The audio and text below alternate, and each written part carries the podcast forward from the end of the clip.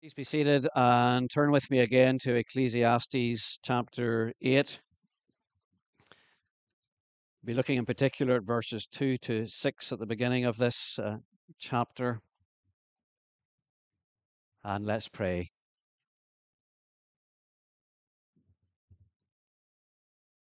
Father, apart from your Son, the Lord Jesus Christ, we can do nothing, and that includes hearing you speak to us through your word. So we pray for the Spirit of Jesus, who himself submitted himself to your will.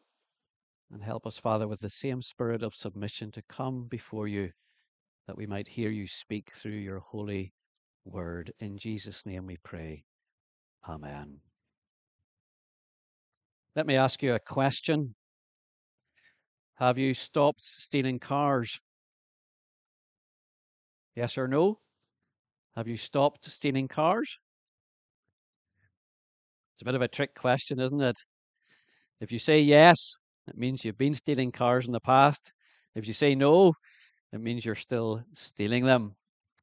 Uh, Jesus was once asked a trick question, or maybe more accurately, a tricky question. He was once asked, Is it right to pay taxes to Caesar or not? And it was a, a question designed to trap Jesus, wasn't it?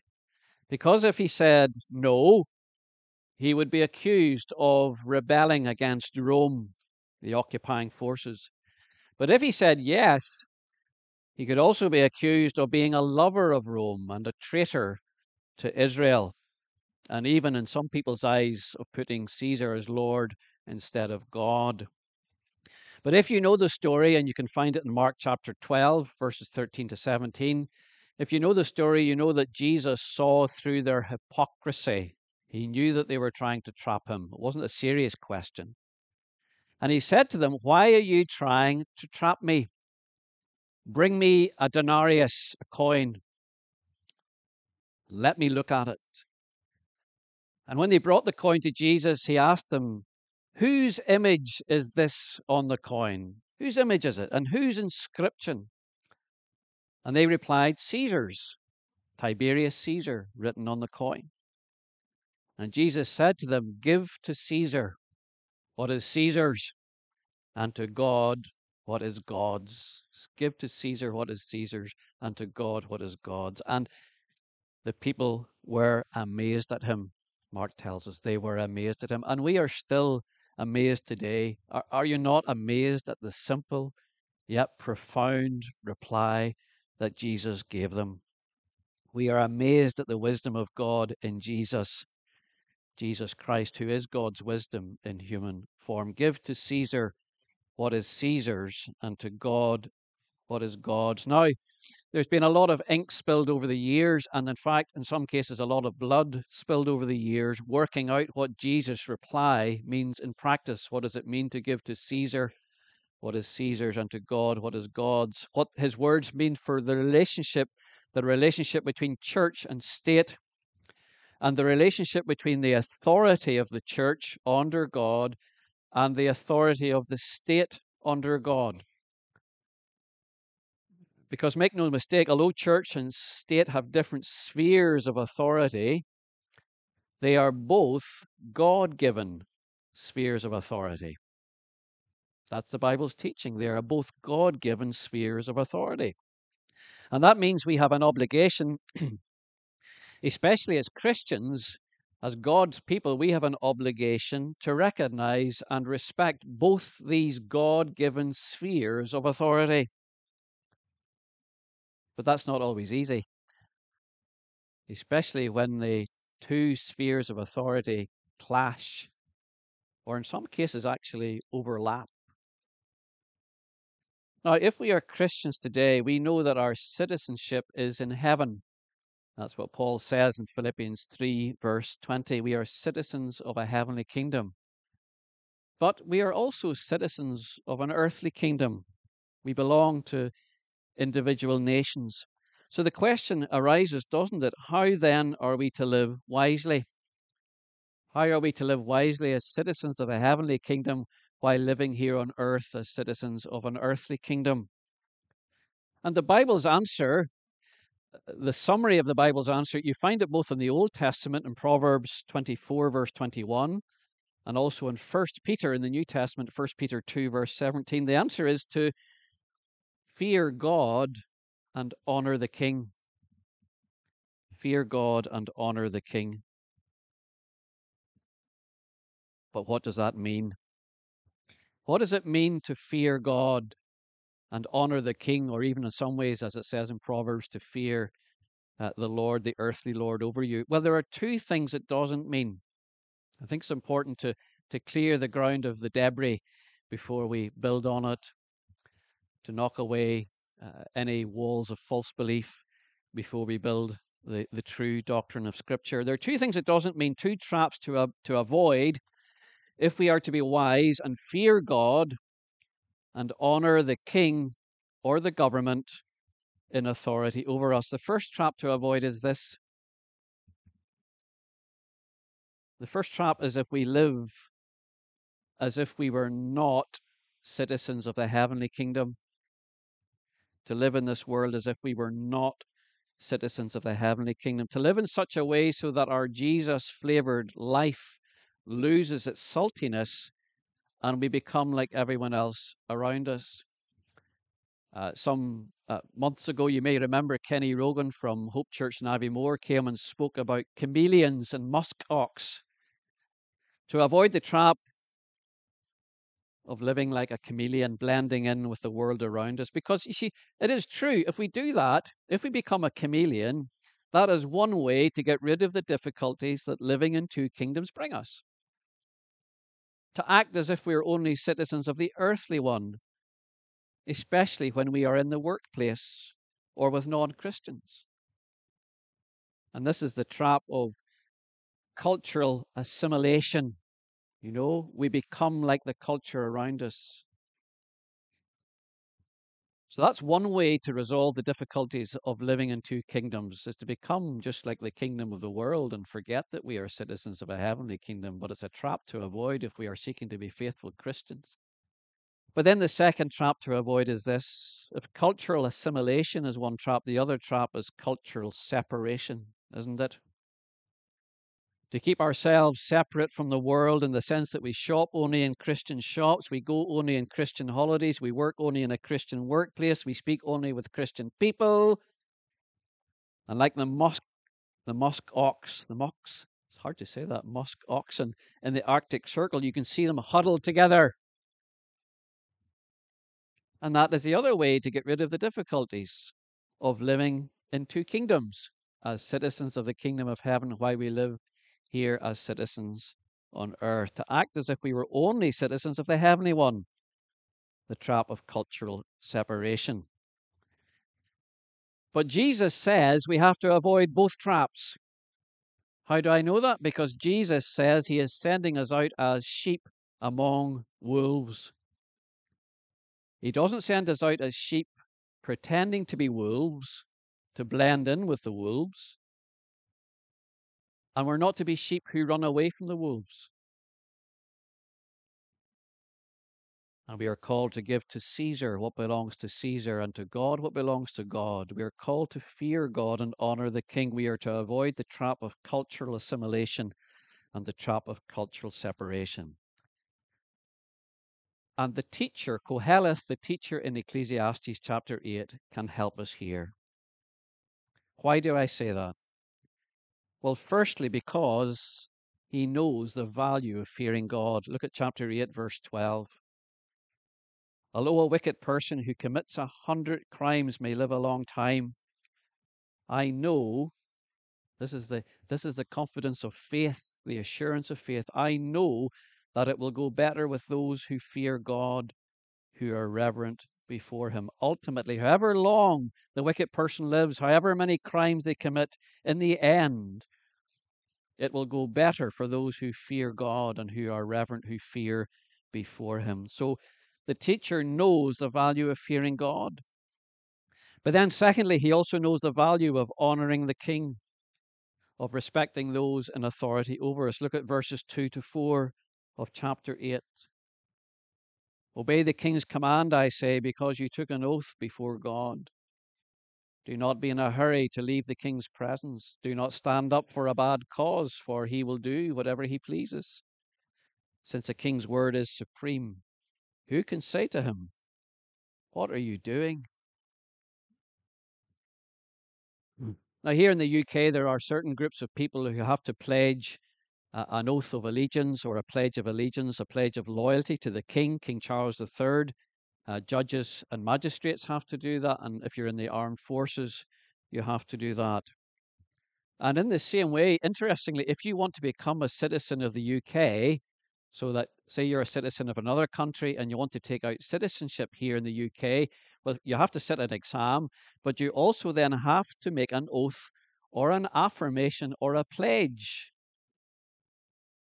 either to the king or to the country. There are various wordings you can use. And I think it's interesting that those of us who are born British citizens don't have to make such a pledge or take an oath. Maybe we should. Don't know. You can discuss that later, whether that's a good idea or not. But I presume, given our unwritten constitution, it, there's a kind of assumption or presumption that if you're born a British citizen, then you have certain duties and responsibilities to the government and to the head of state, which is the king, whether you like it or not. Well, whether or not we take an oath, and that's what's mentioned, isn't it, in verse 2? Whether or not we take an oath, the Bible teaches us that Christians should be model citizens, law abiding, tax paying, respectful of those in authority over us. And I think it's that last bit, isn't it, which is profoundly countercultural today to respect those in authority over us. And how easy, and I say this to myself, you know, I like to see the humor in things, but how easy it is for us to join in the mockery and the contempt for those who rule over us. Well, you might say they ask for it. Yes, but that doesn't mean we have to give it.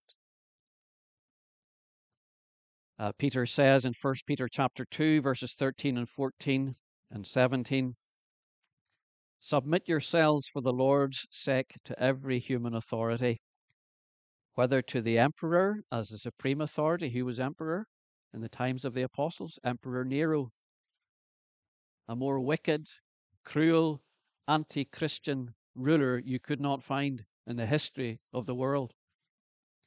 And yet Peter writes, Submit yourselves for the Lord's sake to every human authority, whether to the emperor as the supreme authority, or to governors who are sent by him to punish those who do wrong and to command, sorry, to commend those who do right. Show proper respect to everyone. Love the family of believers. Fear God. Honor the king or the emperor. And Paul, we read it earlier, says something similar, doesn't he? Romans 13, verse 1 Let everyone be subject to the governing authorities, for there is no authority except that which God has established.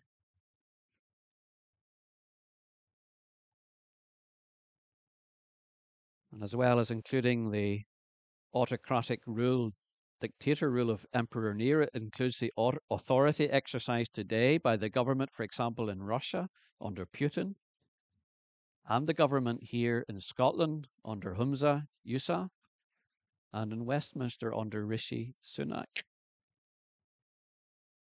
And of course, that doesn't mean we have to approve of and applaud everything they do any more than God approves of everything they say and do.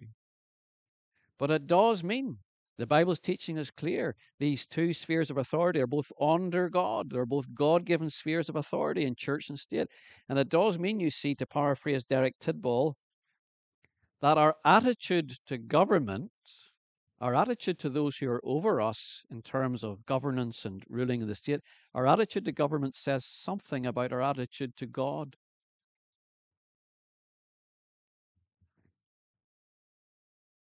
What are we to do then when the government or our boss at work even asks us to do something we don't agree with or is not wise?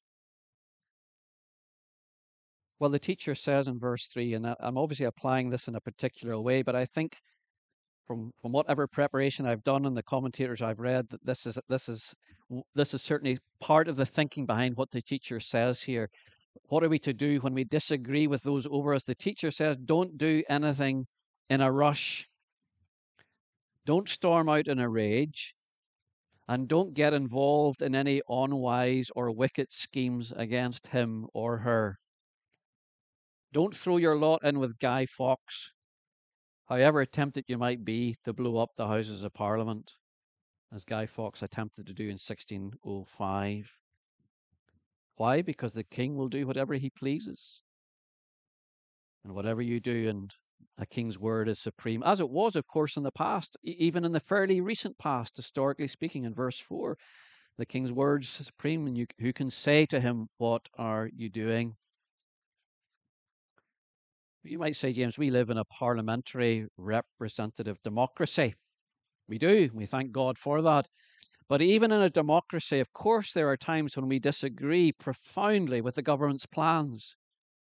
And there are times when the government seems to do whatever it pleases.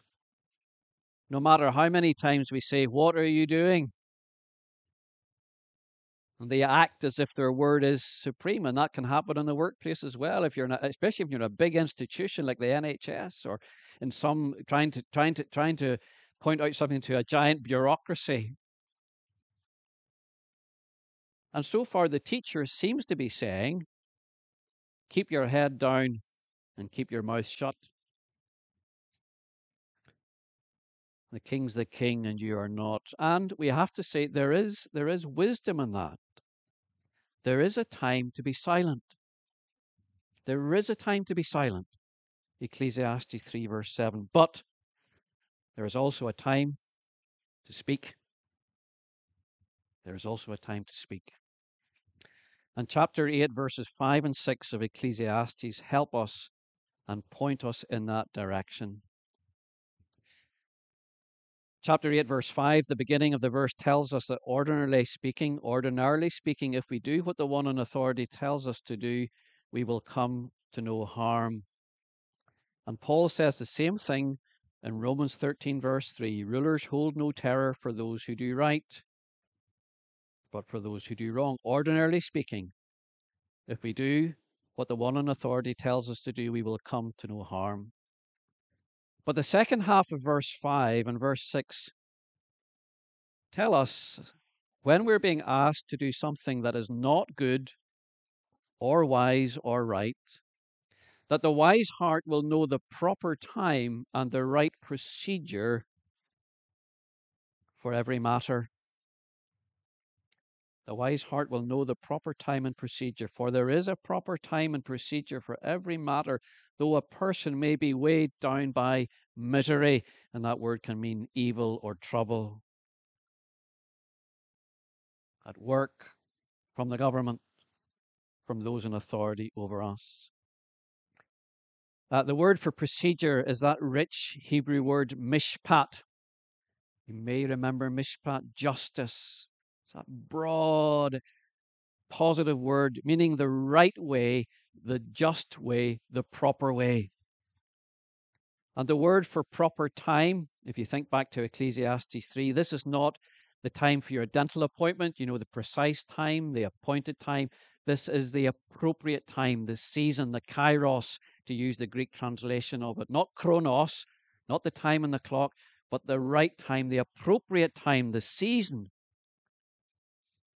uh, for example, the church council here, the elders and uh, and Kirsten and the church council, we have decided that now, under God, that now is the Kairos time, the season for us to start planning and praying and looking for a place to call our own under God.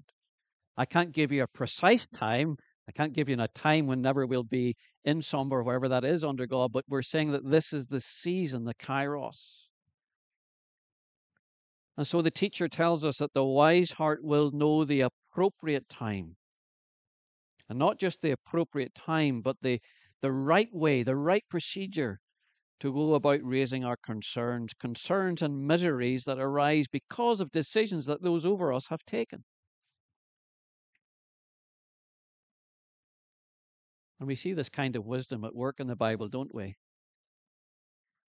Uh, our call to worship came from the book of Daniel, and the context was the praise that Daniel gave to God when the revealer of mysteries in heaven, God Himself showed him the meaning of Nebuchadnezzar's dream in Daniel chapter 2. And we read in Daniel chapter 2 when he heard that the king had issued such a harsh decree that all the wise men in Babylon were to be put to death, he spoke to the king's commander, Arioch. If you know it, he spoke with wisdom and with tact. He spoke with wisdom and with tact. Why did the king issue such a harsh decree? And when Daniel was told the reason the king has had a dream and no one can interpret it for him, did he go into the king raging and wagging his finger, calling him stupid? No, he didn't. He went into the king and asked for time. Asked for time. What did he do next? Returned home to his three friends uh, the ones we know better as Shadrach, Meshach, and Abednego, but their original Jewish names Hananiah, Mishael, and Azariah. And he urged them to plead for mercy from the God of heaven concerning this mystery. And you see in Daniel, you see it in Esther in how she approached Artaxerxes. She didn't just swan into Artaxerxes, you know, in her old clothes she didn't even broach the matter at the first feast, but arranged another feast for him to come back to. There is a proper time and procedure, a kairos moment, and a right way, a just way for every matter, even those matters that weigh heavily on our hearts and cause us misery and sleepless nights. Now, it's important to say, isn't it, that even with the wisdom of Daniel, there came a time when Daniel's loyalty to God, his fear of the Lord, meant that he had to disobey the king's command. Remember when King Darius ordered that everyone should pray to him and only to him for the next 30 days? Of course, it was a trap set up by those who were jealous of Daniel, but Daniel did not obey the king's command. In fact, he carried on quite openly praying to the Lord, to Yahweh, three times a day. And he paid the price for his loyalty to God, didn't he? He was thrown into the den of lions, though God mercifully saved him from being turned into Whiskas for lions. You see it in the New Testament as well, don't you? In the Acts of the Apostles. Uh, the Sanhedrin, the powerful Jewish ruling council, full of the high level Jewish, the Sadducees, they were aristocratic leaders in the Jewish faith. Uh, the, the, chief priests and the high priests came usually from the Sadducees. There was a sprinkling of Pharisees as well. There's powerful council in Jerusalem, and they'd given them instructions to stop teaching about Jesus. The apostles didn't. And they brought them in before the Sanhedrin again in Acts 5, verse 29. Stop talking and preaching about this man. We gave you strict orders. It wasn't a recommendation. We gave you strict orders to stop teaching in this name. They couldn't even bring themselves to say Jesus. Strict orders to stop teaching in this name. How did Peter reply? We must obey God rather than men. They were flogged. The Sanhedrin ordered them again not to speak in the name of Jesus and then let them go. Acts 5, verse 40. And the apostles left the Sanhedrin, they left this convened court, as it were, rejoicing because they had been counted worthy of suffering disgrace for the name, for the name of Jesus. Day after day in the temple courts and from house to house, they never stopped teaching and proclaiming the good news that Jesus is the Messiah. They didn't hide away. They knew what the proper time was. It was a season for proclaiming Jesus boldly, even if that loyalty to Jesus meant they had to disobey the religious authorities. Uh, Iain Provan, one of the commentators, has a couple of quotes here, and I think I think they're very helpful, uh, which is why I'm using them today. Uh, yes, I think they are both on the order of service, uh, where he says that even though wise people have no intention and have no interest, I should say, have no interest in running deliberately into the jaws of death for no good reason, there will sometimes be good reasons to do so. For God is God, and loyalty to God comes first and above all other loyalties. And then, secondly, he says this the biblical writers counsel, that is, advise, command due respect for authority up to a point, and advocate caution and patience. But they do so in the assumption that sooner or later conflict will arise, at which time the worshippers of the living God will have to name as idols what others think of as gods. Yes, the Bible counsels respect for authority up to a point, and advocate. They recommend, they command caution and patience, but they do so. They do so assuming that sooner or later conflict will arise. No matter how wise you are, even if you're as wise as Daniel, you will not avoid it. You and I will not avoid it. Unless, unless we're acting as a chameleon, blending in with the world, or we're acting like a musk. Osk. Very hard to say that word, you know.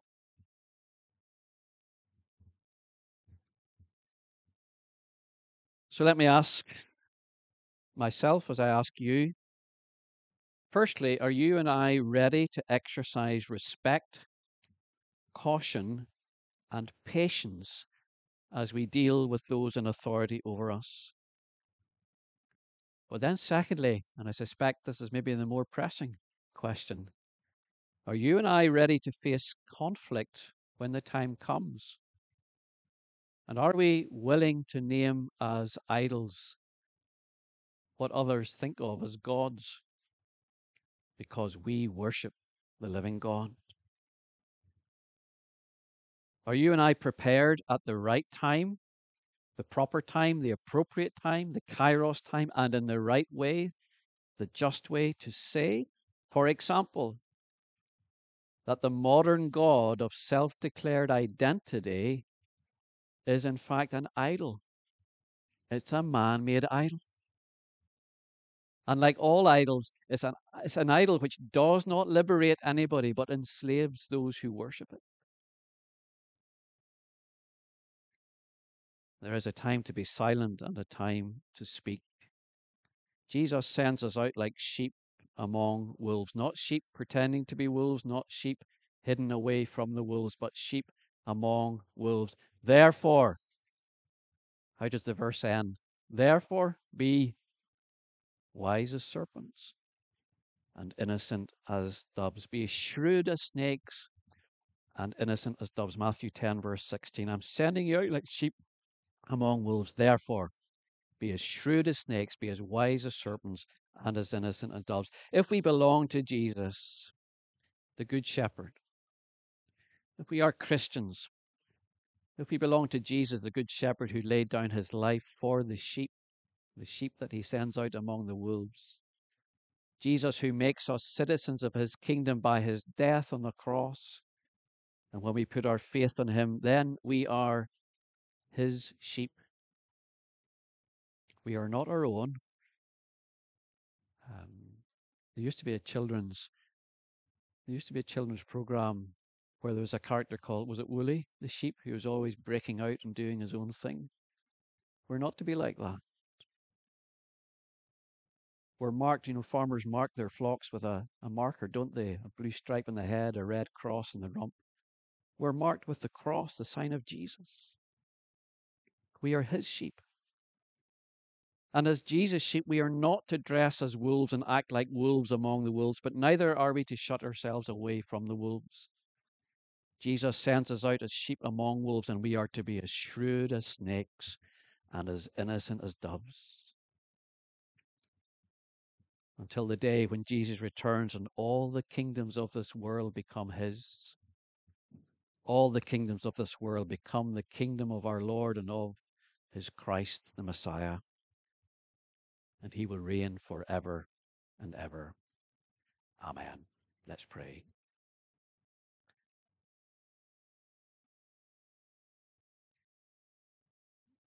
Father, we thank you that you have promised to give wisdom to all who ask. And Father, those verses and that promise in James come in the context of when we face trials of every kind. So, Father, for any who are facing particular trials and feeling weighed down by miseries because of those in authority over them, doing or saying things which are not wise or right or true, Father, we pray that you would help us together to know the proper time to speak and the procedure, the just way to respond. And Father, help us to believe that you will give to us the wisdom you have promised to give us in the name of Jesus Christ, who is our good shepherd, who gave his life for us, the sheep. Amen.